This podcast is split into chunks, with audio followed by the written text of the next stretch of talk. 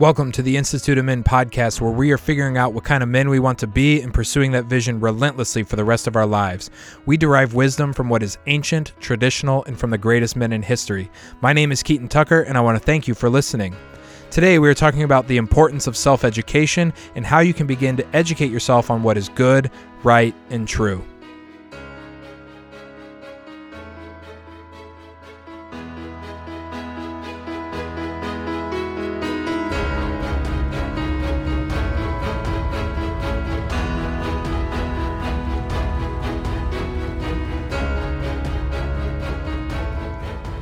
If you're new to the podcast or you haven't hit that subscribe button, go ahead and do that now.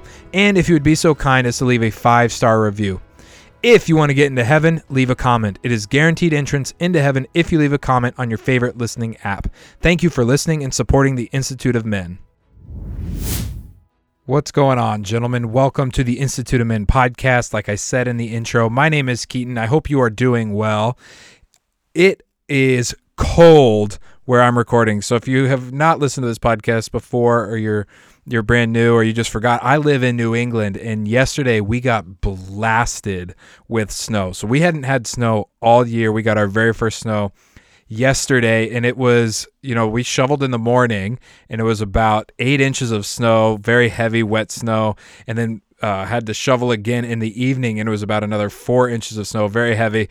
And it, it was like, whoa, ton of snow. And where I record these podcasts in the attic of our house, it's not heated. So it's actually like really, really cold in the room I record these podcasts. So I'm bundled up, ready to talk to you guys today about how to self educate. And I just thought that was a funny way to begin our show today is to say, hey, where I'm recording from, it just snowed and it was really, really cold. And I hope you are getting snow. I hope you didn't have to wait for snow where you got it we were fortunate enough to have a white Christmas, so I didn't have like my first snow. So uh, that's probably confusing. We went to Colorado to my parents' house and all my family, and we had a white Christmas there. But yesterday was the first snow in New England, where I currently live. So if that was confusing, my apologies.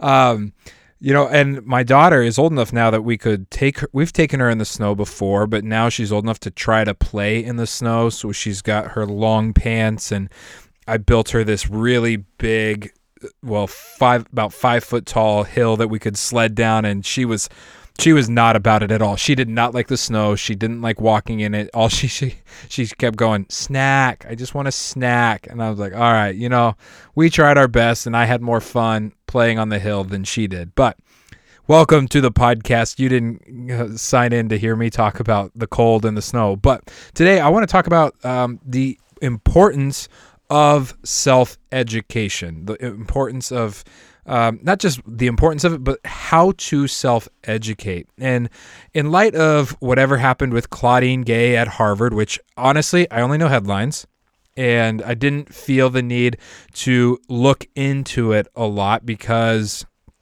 for I just you can only know so much and trying to know every everything about everything will lead you actually learning nothing. You'll just have a lot of information that will be useless in a few months. And so I saw the headlines, I saw the video, and I, the comments were not. They were uh, they were very disparaging. They were not good comments. And then I saw that there was some plagiarism thing, and I you know I was like okay. And then she removed, and I, uh, but it kind of speaks to something happening in universities anyway. Um, I'm sure if you follow the news, you've heard a lot about what has been going on with universities for the last several years, and it seems to have been amplified. Universities have always kind of been a a you know it's young people who are free for the free from their parents for the first time in their life and they get crazy ideas i had crazy ideas when i was in college i didn't protest but i had crazy ideas and and it's it's but it's become kind of hotbeds of what a lot of people are calling indoctrination. It's not even about education much anymore in a lot of ways. Um, you've heard uh, probably stories that people won't hire students who have graduated from the Ivy Leagues, which is crazy um, to think about anymore because those were like the pristine schools. They were the ones everybody wanted to go to, and most of us could not. We went to state schools or some other school, and and now it's become the people the students coming out of these universities have become so intolerable to employers and their HR departments that they just won't even hire them. This is very becoming very true. of the law schools in particular.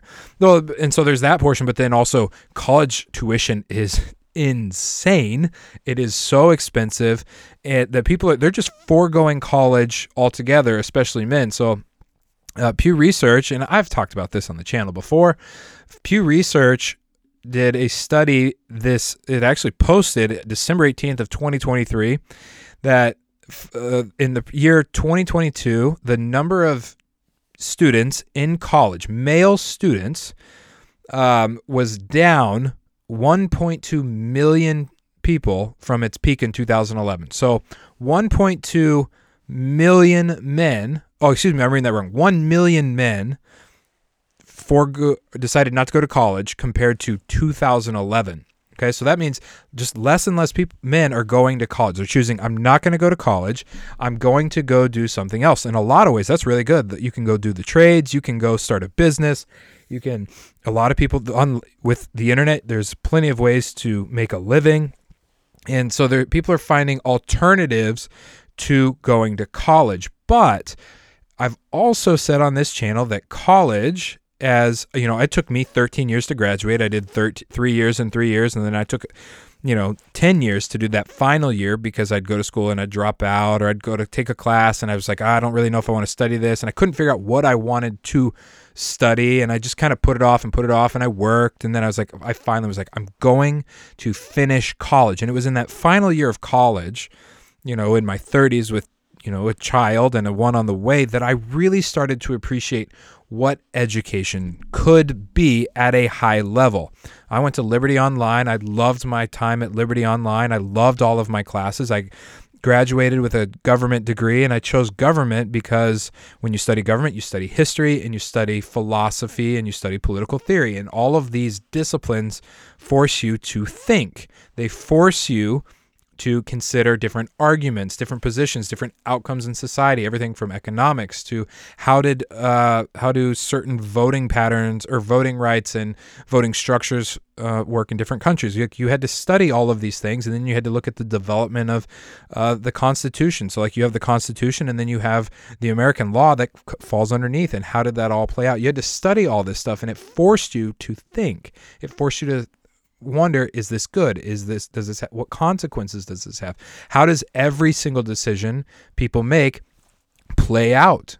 Everything comes with unintended consequences. You had to kind of wrestle with all that stuff.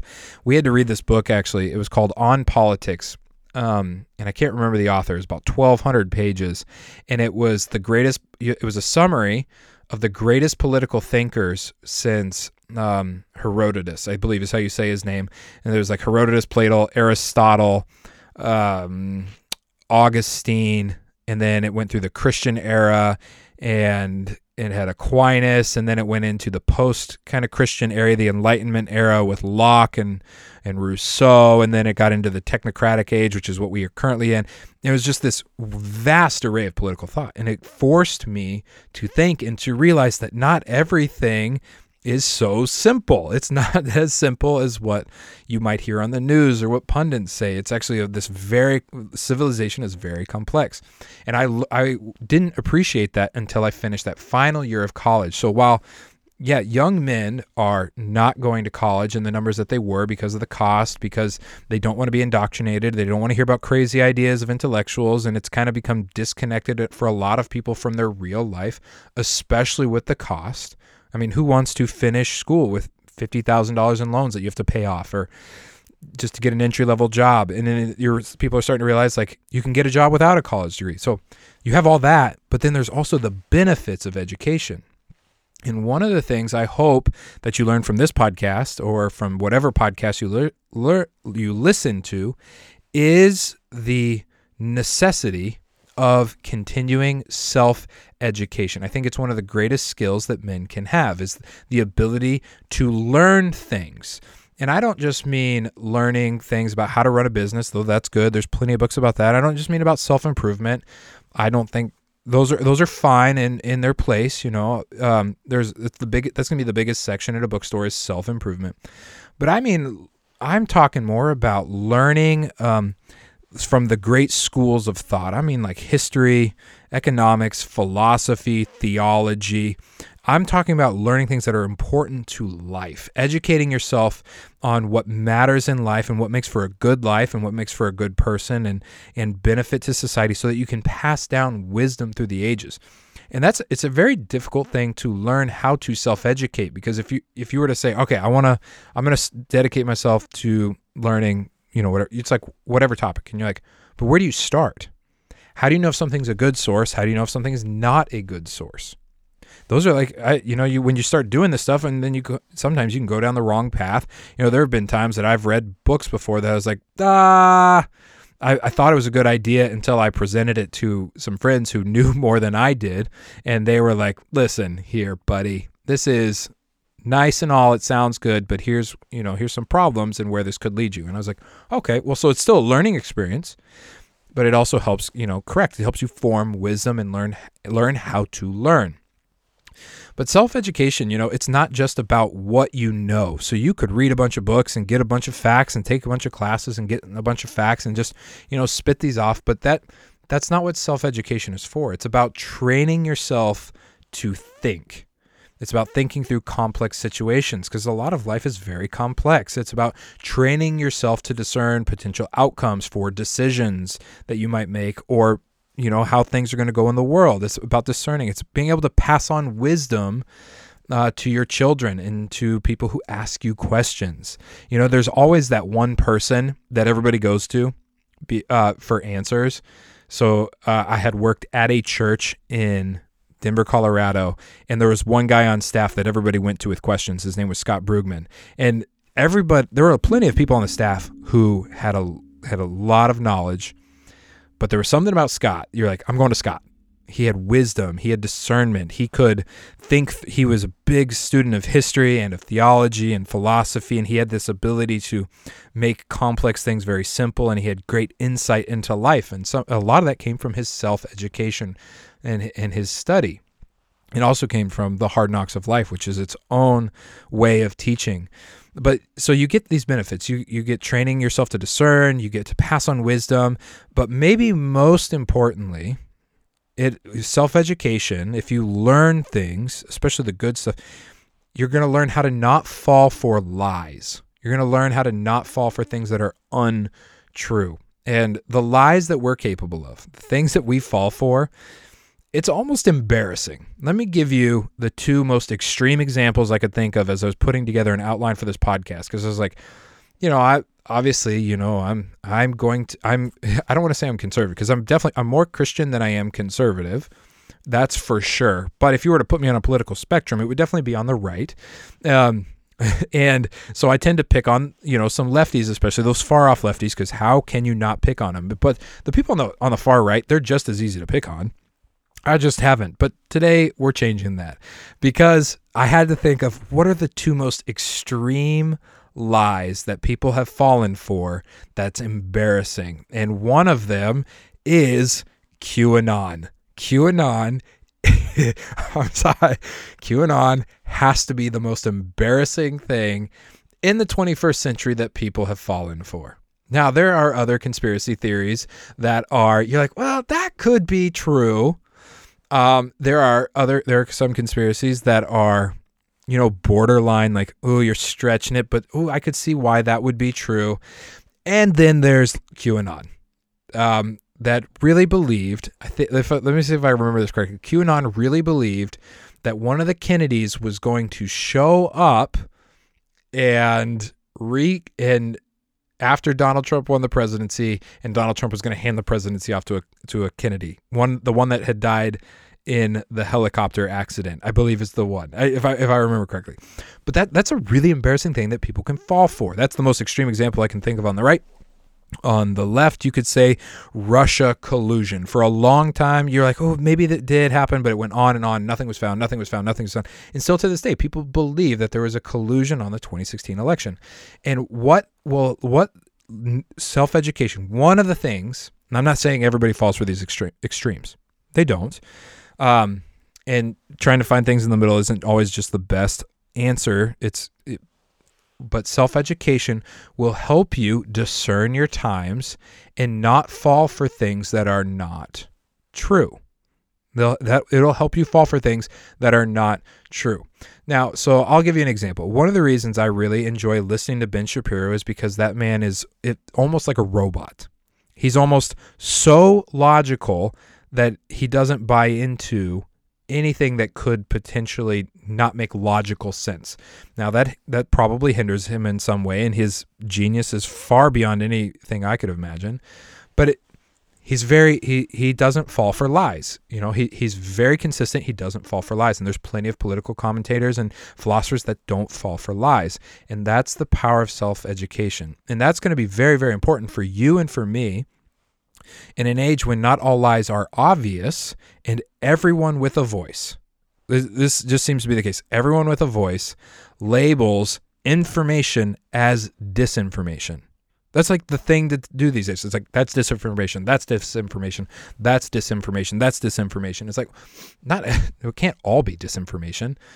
But if you just start labeling things as disinformation, what you're left with is like, okay, so what's actually true?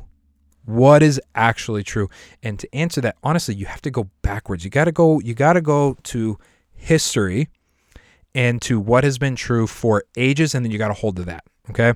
Because, so like you could learn a lot about our current political moment. You could learn a lot about, you know, cultural moment, whatever. But the things that are most true, the things that you should self educate yourself on, are the things that have been true forever. That's going to give you wisdom to discern the times, to navigate the times, and to be able to hand something off to the next generation. It's the things that are true over and over and over again. So, for example, I've mentioned Claudine Gay in the at the beginning of this podcast and you could spend a lot of time educating yourself on all the nuances of that situation in 3 months nobody nobody it won't matter it, it literally it won't matter there are people who are handling that situation. You don't need an opinion on it and you don't need to know all the ins and outs on it. You don't even need to comment on it. It and because it doesn't matter. Do there are plenty of people who have done corrupt things and you know they're going to pass the but the ability to think through things that last to navigate times and to know what's worth giving your attention to what's worth passing on that is a skill now so listen this is from proverbs chapter 1 i want to give you a bible verse from uh, proverbs chapter 1 proverbs is the great book of wisdom. And at the very beginning of the book of proverbs it, it gives kind of an introduction on learning, you could say. It says, verse chapter, it says this. It says that men may know wisdom and instruction, understand words of insight, that they may receive instruction in wise dealing, in righteousness, justice, and equity, that prudence may be given to the simple, knowledge and discretion to the youth. The wise man may also may hear and increase in learning, and the man of understanding acquires skill. Okay, so that's that's his introduction. It says these are going to be things that last: wise dealing, righteousness, justice, equity. I looked up the definition of equity. It means fair dealing. It doesn't mean like our modern um, connotation of equity, where it's equal outcome. That that's not what the Bible means when it says equity. It means fairness, fair, like uh, balanced scales. That prudence may be given to the simple. Uh, prudence is the ability to think through future actions uh, knowledge and discretion to the youth. Youth need to have knowledge and discretion so that they don't wander off into things that are no good. And they're going to get that from the people who have learned the skill of self education. Okay. Another way to think about self education the goal is not to become infallible. Okay. Now, not most people probably don't have this temptation, although some do, because I mean Paul wrote in in in uh, Corinthians. Uh, now the people he's what did he say? Now there are some who think they have knowledge, but they do not know as they ought to know. Um, there is a temptation when it comes to knowledge that is sinful that lends itself to becoming like wanting to become infallible almost. And most people wouldn't say it that way, but it's wanting to know everything about everything so that if you come up in an argument, there's no way you're possibly wrong or you're not misinformed or that you come off smarter than you ought to. The goal of self-education is not to become infallible. It's not to know everything about everything. That's that's actually not the goal at all. You don't want to self educate so that you can be the smartest person in the room. The goal is the ability to think, to seek what is true, and to humbly follow what is true. If you like chasing infallibility is rooted in pride and it'll cause you to become critical. It might even cause you to become cynical. It will definitely cause you to despise authority. That's for sure. Uh, if you think you're infallible, you will have a very hard time with authority. Um, uh, you'll you'll probably begin to ridicule. You might even become. This might be the worst of all. You might become sarcastic. Sarcastic is sarcasm is deadly. Now there's a place for funny sarcasm when you're telling jokes. I'm talking about that that dig deep sarcasm that's meant to show make somebody feel stupid. It if you're chasing self-education and knowledge so that you can be puffed up with pride because knowledge puffs up. You're, you're, you're not using it properly and you're destroying your soul. And none of that, none of that is a gift to others. You know, a learned man is a gift to other people's, but a know it all is not. Somebody who knows wisdom, knows about life, who's studied, you know, great thinkers, they've studied history, they can answer tough questions about life and help people navigate situations. That's that's a gift to others. But to just have facts so that you can pretend you're the smartest person in the world when you're not, or that you know more than other people when you might, but it's not the purpose. It's it's it's actually just rooted in pride and it's not going to have the effect that you think it is. Nobody's looking for somebody who's infallible. People are looking for wisdom.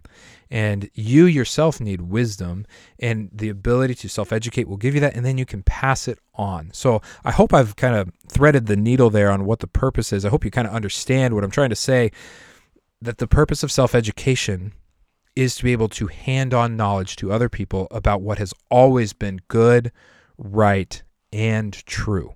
That is the ultimate goal. And so I have what I did is I listed I have some principles that I have acquired um, over the years um, to help self education. So I, I am big on self education. Most of what I know about various topics is through self education. Um, and so like I have a, a decent base in uh, what you like personal training, human performance, body kinesthetics, that kind of stuff. Because for a long time, I was a personal trainer and I was very into fitness and I wanted to learn as much as I could. So I devoured a bunch of information and learned a lot from different schools of thought when it comes to um, physical fitness. And, you know, it's funny. Um, when I first when I first started learning, I thought I knew everything, and then I kept learning, and I start, thought I knew everything, and I learned some more, and I was like, well, I don't actually know what's right anymore, and I kept learning, kept learning, kept learning. I was like, oh, I, okay, you know, 13 years later, I feel like, okay, I kind of understand different modes of physical fitness that matter for different stages of life, different abilities. Like, I felt like now I'm like, okay, I think I understand a little bit more, where I don't feel so, um, I don't actually feel like I'm this. I know everything, or the you know. Um, I also have a, I have a decent uh, base in theology I, uh, because I studied a lot of theology. I took a lot of classes on theology because I really wanted to understand. Um, I wanted to understand God and I wanted to understand Christianity. I have a I would ha- say I have a freshman sophomore level of church history because I really want to understand the God's faithfulness through the ages, through the church. Like I, re- so I, I'd say I have like a sophomore level of uh, church history. I'm currently very interested in uh, American Christianity, but I'm also very interested in the Russian Revolution through um, the fall of the Soviet Union and how that played out with communism spreading to the world and the atrocities of the Bolsheviks and and how that affected churches. Like I'm I'm very interested in that. I'm like I'm those two are actually competing for my attention. I'm not sure which one is going to win, but I've collected all these books on the Russian Revolution that I'm excited to read all that to say, it's like, oh, look, uh, at no, it's I. What I did is I is I've really wanted to study stuff.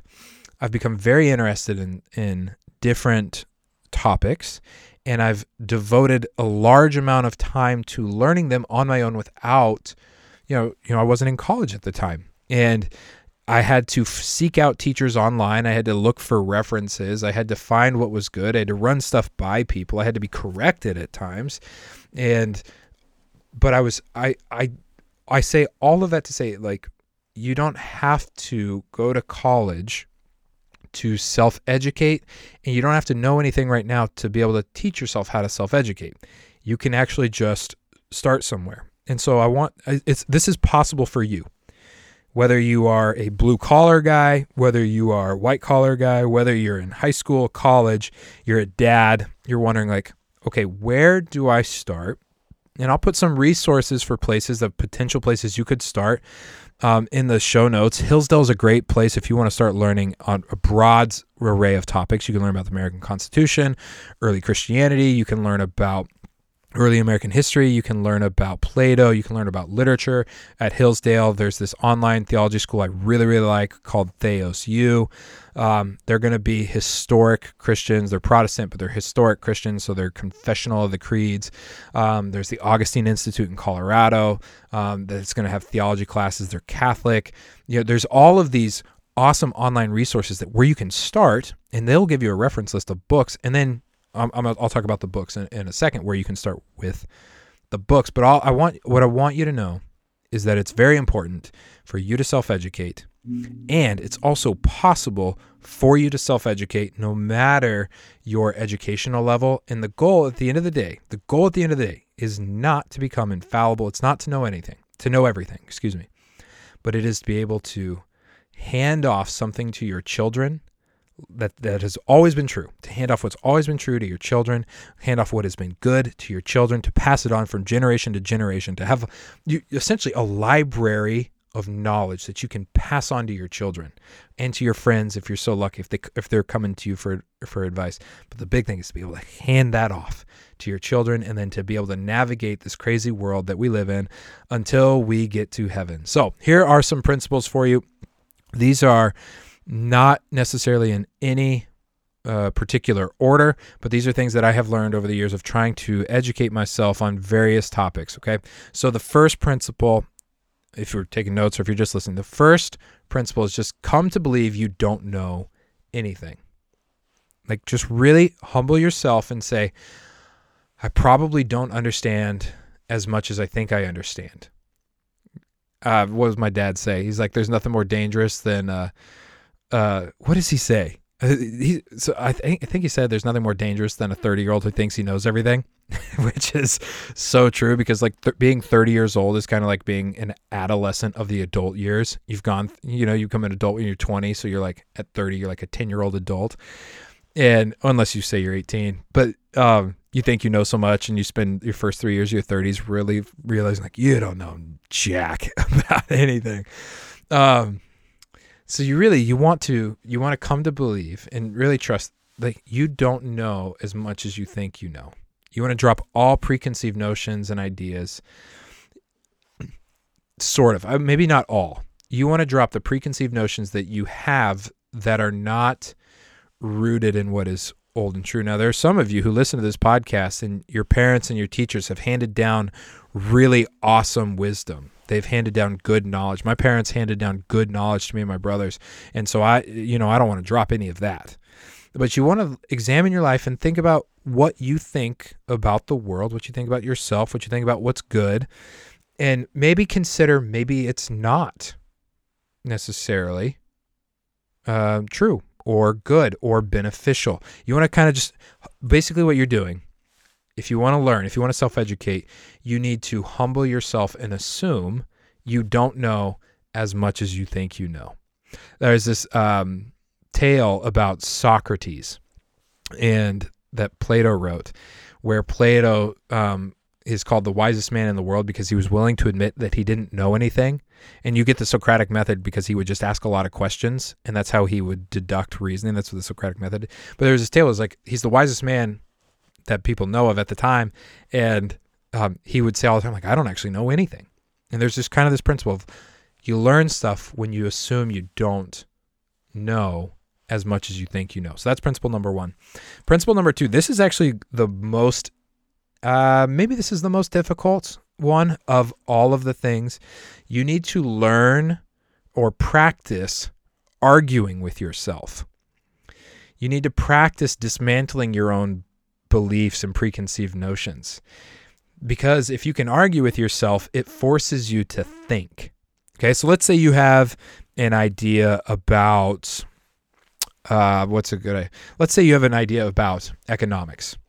Okay, maybe you are like, we really just need to dismantle the uh, Federal Reserve or whatever. And you're like, you're just convinced we need to dismantle the Federal Reserve.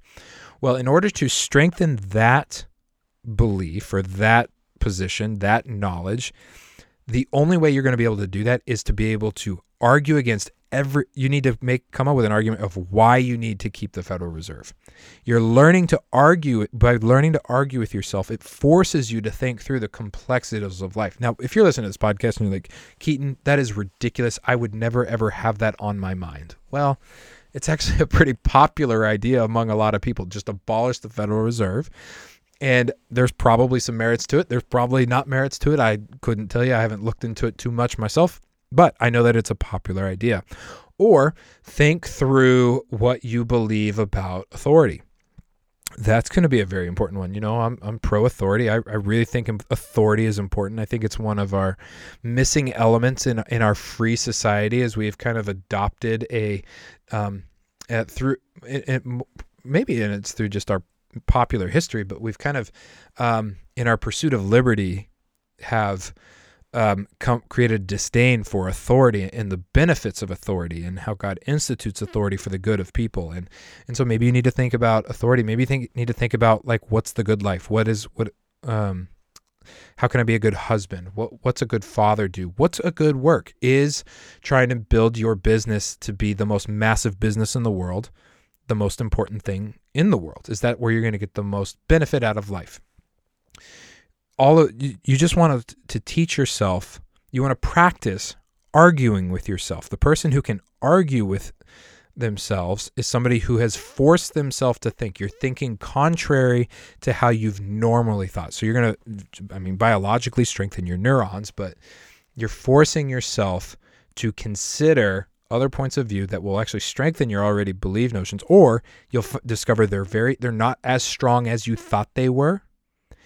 And then if you get to that point if you start to if you have argued with yourself and you realize oh what i believe is actually not rooted in what has been uh, true for history then you're you're going to be in a place where you're like oh my gosh I have to reconsider a lot. And now I need to go read old books and I need to wrestle. And that's actually a very, that can be a tough place to be, but it's also a very good place to be because you've actually now stepped into uh, principle number one where you're like, oh, maybe I don't actually know as much as I thought I did. And I need to actually go learn something. That's a, so it's a good place to be. So that's um, principle number one humble yourself and assume you don't know as much as you think you know. Principle number two learn to argue with yourself because that's going to strengthen what you already believe, or it's going to force you to confront that what you might believe may not actually be as true as you thought it was. And it forces you to think. Uh, principle number three you want to figure out what you're trying to learn. Okay. So you can't know everything about everything all at once. So it's best if you want to educate yourself on something, you want to pick a topic that you want to learn. Okay. So I gave the example earlier of American Christianity or the Russian Revolution. Um, and what you want to do is you're like, okay, that's what I want to learn. You want to write down some preliminary questions for things that you do not understand. And then you want to start to search. You want to start to search. And actually, so a great place to start with this is actually Wikipedia because Wikipedia, you don't have to read anything there, but you can scroll down to the bottom and you can click on all those links. Um, you can also start by taking a class through an institution that you find trustworthy that offers the free classes or um, even you know paid subscription. So Hillsdale is going to be my go-to because it's free. They do classical education. Um, they're they're really really excellent in their education, and you're not going to get any stuff that feels like it's indoctrinating you one way or the next or whichever. You're just you're going to get stuff that's old, and so that's going to be a great place to start. So you want to start with some preliminary questions. You want to pick a topic, and then you want to start to search. Um, I remember so years ago. Uh, this was I think I was 24 years old. I was um, listening to a lot of Matt Chandler. Matt Chandler is a reformed pastor down in Dallas, Texas, and I, I really, in a lot of ways, I learned how to read the Bible from Matt Chandler. He had all these sermons where he would go verse by verse through the Bible, and I, I learned in a lot of ways how to appreciate to le- read the Bible from him. And um, but he has he had this he had written this book called The Explicit Gospel, and it started with the question of what is the gospel? And I thought that was an interesting question because like everybody knows what the gospel is, but as I started to research, you found out well, everybody says something about the gospel, and a lot of it, there's a lot of overlap, and then there's a lot of different emphasis on it. And I was like, oh, okay. So, what is the gospel? And that sent me down a path where I read a lot of N.T. Wright. I read a lot of the Reformed guys, you know, in those times. And then um, I started moving into, um, you know, maybe like some Wesley and then some of the church fathers and then some of the Catholics. And, and I was just trying to, I was like, okay, when people, what, when you think, what is the gospel? what is it? And I had to ask several people who gave me good answers and they gave me good recommendations and places to start until I ended up reading, I don't know, probably over the course of years, probably 30 books just on the gospel. You know, and I, I remember there's a pastor actually named John Mark Comer, and um, he did a whole series on the gospel. And his answer has so far been my favorite, I think. Um, he's because he's like, "What's the gospel?" It's like it's the whole thing. The the Matthew one one through John twenty one I think it's 19. That's that is the whole that's the gospel. The whole thing. And I was like, all right, now we're getting somewhere. But um if you write in the comment something that's contrary, just please don't. Do, No need for negative comments here. But what uh, that's an example of I started searching and seeking and reading and exploring and trying to understand deeply. That was just a question I asked and I started to search. And you might have a question that you have you need to write down some of those and then start to search. Start to search. And the great thing, and this is true of the kingdom of God, it's also true of everything that is true, because everything that is true uh, has some reference point in the kingdom of God, because it's headed by Jesus, who is the truth. So when it comes down to the things that are the most true, uh, they have to do with the kingdom of God. And the if you seek and seek and seek and seek, you will find. You will find. And there is that warning that Paul gives about people who are always learning but never arriving at the knowledge of the truth. Those people, I think, are more inclined to be kind of like what I said at the beginning. They want to become infallible, but they never actually arrive at the truth. C.S. Lewis actually put a character in his book, The Great Divorce, about a guy who was always learning but never arrived at the truth. And I think that's because if you, there's a difference between learning to become infallible and seeking the truth until you find, because you will find it if you seek. It's a promise. So that's that's going to be a different point. Seeking versus just learning to become infallible. Seek, seek, seek. Um, you should, if you're trying to figure out what to learn and you're like, I don't know where to start, you could start with some of the hardest questions in life, um, not just frivolous things. Um, you know, like knowing, you know, about our election cycle or whatever. But you could you could start asking questions that philosophers have been asking themselves. Here's a good one: What is the good life? Have you ever thought about what actually makes for a good life? And if you were to write that down, what makes for a good life, write down your you know your five answers, and then ask yourself like, is that my life? Uh, does that in, does my life include virtue? Does my life include serving the poorest of the poor? The does my life include loving the unlovable? Does my life include giving away my life? Those are all things that Jesus said. Or does is what I wrote down as the good life look like big bank accounts, lots of success? Is it is it different? Is it different? And you could start to ask those questions. I don't know how many people have asked themselves, what is the good life? Most of us just live on default. And we haven't actually centered our life around our our religion or our faith or or something else. And I, I hope you choose your faith. Uh, you could ask, who is the good person? Like really, who is the good person. I I did a sermon one time called "How to Be a Good Person," and it was from Luke chapter six. And I, I was like, "There's been basically two answers. One, you can't be a good person uh, on your own. Uh, there's no one good but God. That's what Jesus said. But he also said in Luke chapter six that the good person out of the good treasure brings forth good." And that they love the unlovable. They love their enemies. They pray for those who persecute them. They bless those who hate them. They go the second mile. He lists all these things. That's what the good person does. And so, in a way, you can't be good in and of yourself, but you can do good by doing what Jesus said to the best of your ability and relying fully on grace to be able to do it. You know, any, any good work that you get that we do requires grace, and to not do good works when we're prompted is to neglect grace. That's not a good thing to do. don't don't do that. Uh, just just follow it. And so uh, that's a side tangent. So you could ask like, what is the good life? Who is the good person? Uh, actually, what do I believe about God? Do what I believe about God is it true? Uh, one of my favorite questions. This is a question I have asked for at least six years, and it's it has been the root of my love of history. Is what on earth is God doing on the earth? And for a while, I would talk about this with anybody because, uh, you know, Genesis 1 through 11 is like the precursor, the prologue to the Bible. It's kind of like the human problem in 11 chapters.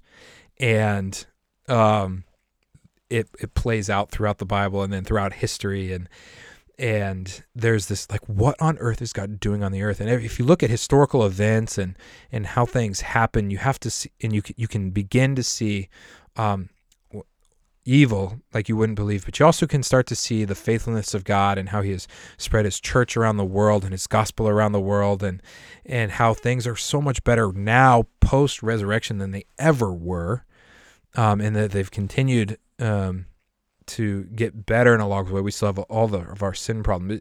You can see this what God has been doing on the earth when you study history, and it, it's something I really, really enjoy. So that was a long answer to uh, principle number three figure out what you um, uh, want to learn. Okay. Uh, number four, create a baseline. Um, so here's here's what I mean by create a baseline. Um, maybe you're not ready to jump into a specific topic, but you're ready to just kind of educate yourself. Well, you want to start with reading old books and you want to read the classics.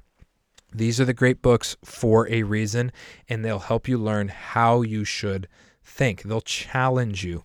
So if you were to get on, you know, Goodreads and type in the 100 best novels of all time or the 100 best books of all time, you can pick any one of those books on that list. It doesn't have, it actually doesn't matter what that book is. And you can begin to read it and it's going to challenge you and it's going to force you to think. Um, if you need a book to start, East of Eden is a great place to start. The Lord of the Rings is a great great place to start. Um, if you were looking for something more in the Christian realm, you could read Confessions by Saint Augustine. You could you could read part of the City of God because it's so long. Um, th- you know those are going to be great books. Um, you could read the Iliad. Uh, that's on my list to read this year. I've never read the Iliad, but I want to read the Iliad. But what you can do, you could read Charles Dickens, Great Expectations, fantastic book what you can do when you read these classics is they force you to think. There's a reason they're called the greatest books, and they're going to do something to your mind. They're going to exercise your mind in a way that you just don't if you you know scroll on your phone all day. So you create a baseline. If you're not ready to jump into something, you can create a baseline. Also, Hillsdale again. Hillsdale has a reading list. Um, you can go and search and find it. Um, that will give you the books that they teach their students, and you can pick. Oh, I'm pick one of those. And every book that I just listed is on their reading list. Uh, Jordan Peterson also has a list of great books. I'm not as big of a fan of Jordan Peterson as a lot of people are. I do appreciate him and I love what he is teaching and, and I like his reading list and I've read a lot of the books on his reading list. You can go read those. It doesn't matter what the book is necessarily, but it'll help you start to create a baseline that will challenge. oh, excuse me, challenge you. Uh, all right, principle number five. Uh, if you are on a question, read a lot of books on that question. Okay, so I actually learned this from reading about Theodore Roosevelt. If he wanted to learn about the history of um, Belgium, he would go to the library and he'd grab 10 books on the history of Belgium and he would not read anything else until he finished those 10 books. So you want to grab a bunch of books about um, whatever topic you want to learn, and just read all of those, or take a class on those, or listen to a podcast on those. I remember Tim Ke- Tim Keller said this thing once. Um, he said, "If you've read three books or three authors, you're a clone. You're just repeating what they say if you've read 50 books or 50 authors, you're a student. And if you've read 100 books or 100 authors, you can finally formulate your own thoughts with humility. And I, I, think he wasn't even saying books, I think he was saying authors, which is a lot of authors. But he was a very well read man, very, very smart man. What a gift he was. Uh, God rest his soul. But if you have a question, you don't want to read one book. Read a lot of books, Re- listen to a lot of podcasts, watch a lot of videos on YouTube. It's so easy to self educate right now because the internet has stuff everywhere. You could just you can just do it. Okay. Uh, principle number six. I've talked about this a lot. Take online classes. Hillsdale is awesome. Online classes, especially a lot of them are free, and you can learn good stuff. Um, you want to write uh, principle number seven. Write a response to what you're reading. Try to explain it. Wrestle with it. So if you are learning something, you could read a you ever read a book and you get to the end and you're like it was good, but man, I don't remember what it was about. Well, the thing that you can do is you can read a chapter, put the book down and try to write about what you just learned. That's true of a fiction book, of a novel. That's true of a history book. That's true of a philosophy book. That's true of a business book. That's true of whatever you read. If you put read the chapter, put the book down, and then try just try to write a quick summary, two to three hundred words of what you learned in your own words. It will cement it in your mind. Now, if you're like, I don't want to write, read and then go have a conversation with it about somebody and try to recall what you just learned. That's going to cement it in your mind. Okay? So writing, writing and thinking are synonymous. You you can't write without thinking. So it's writing and is just thinking on paper. So it doesn't have to be the best essay you've ever written. It just needs to be on paper. Okay. Uh, principle number eight. I've got 10, 10 of these. Wow, that was a lot. Uh, principle number eight for self education you need to find time to sit in silence and think. Okay, so you and I are bombarded with notifications, news headlines, you know, all of our notifications are social media text plus you're trying to self-educate. Plus you've got your family. Plus you, you just got a lot going on in your mind and and you need time to sit and process and think. You don't you need so take like 30 minutes 20 minutes every day to just sit in silence and think at least that much and think. So the way i do this you know i've got two kids. I've got a two year old and an eight month old and the way i do this the time i get silence is either really in the more early in the morning or when i'm driving my car to work so I don't listen to, I typically don't listen to anything while I'm driving much. Uh, you know, there are times where I will listen to a podcast or try, try to catch up on the news or something. But most of the time, I don't listen to anything because that's my time to think. Most of my podcast episodes are written while I'm driving. I'm not kidding. I I will be driving, thinking about through what I want to say, and when I um you know pull into the driveway or whatever, I'll just pull out my phone and I'll start writing the outline and that's how I get the outline for most of my podcasts is during that time. Sitting in silence and thinking is a very, very powerful thing for understanding what you are learning. Okay. Um, number nine, actually, this kind of this is actually oh, so maybe I only have nine principles because I wrote this one down twice, or I've already kind of talked about it. Fully immerse yourself in one thing until you understand it, and then move on to the next thing. Okay, so this comes from the law of diminishing returns if you the law of diminishing returns if you've ever seen it on a graph it's a it's a curve. It's steep at the front and then it flattens out over time with the x-axis being time the y-axis being amount. And the law of diminishing returns is the more time you spend on one thing the less amount of any given thing that you'll have okay? So you can the difference between somebody who is uh, knowledgeable in, a, in an area and somebody who's an expert in an area is going to be about 10,000 hours. But to become knowledgeable in an area only takes about 100 hours. But you're going to you're so if you spend 100 hours on one topic, you're going to have a pretty good understanding of it. You won't be an expert, but you have a pretty good understanding of it. You've immersed yourself in it, and then you can move to the next thing.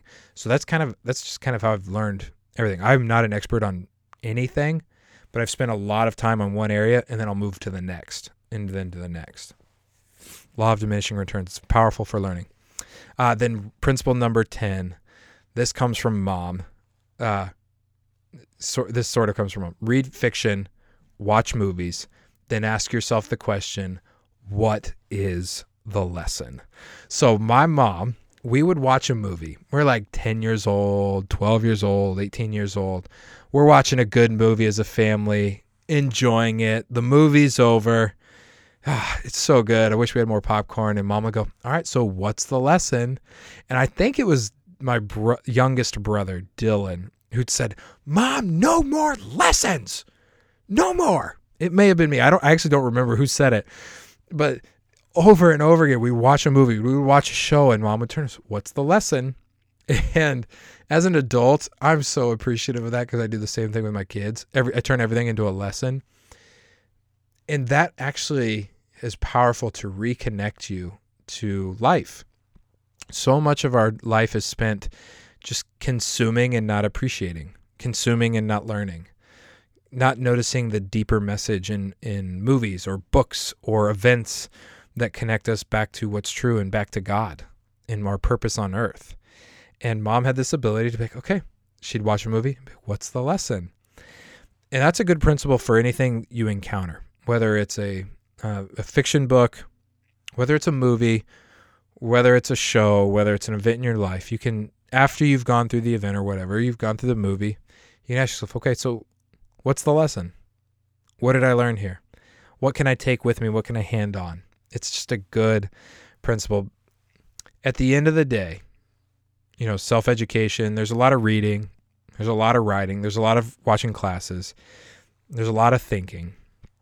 But really, what it is, self education is allowing other people through different mediums, books, through podcasts, through conversations, through classes, it's allowing other people to deposit knowledge that they've learned into you. And the goal is for you to do the same thing for others. So every time you learn something, every time you read a book, every time you take a class, somebody is depositing what they have learned into you. They're sharing it with you.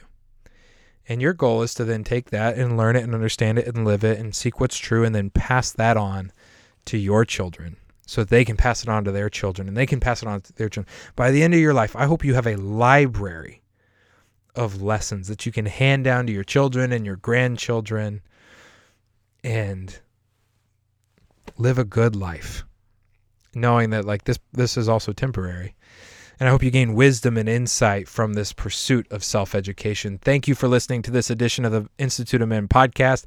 My name is Keaton Tucker. If you have not hit that subscribe button, please go ahead and hit that subscribe button. We appreciate it. If you would, share this with a friend. And until next time, this is the Institute of Men podcast.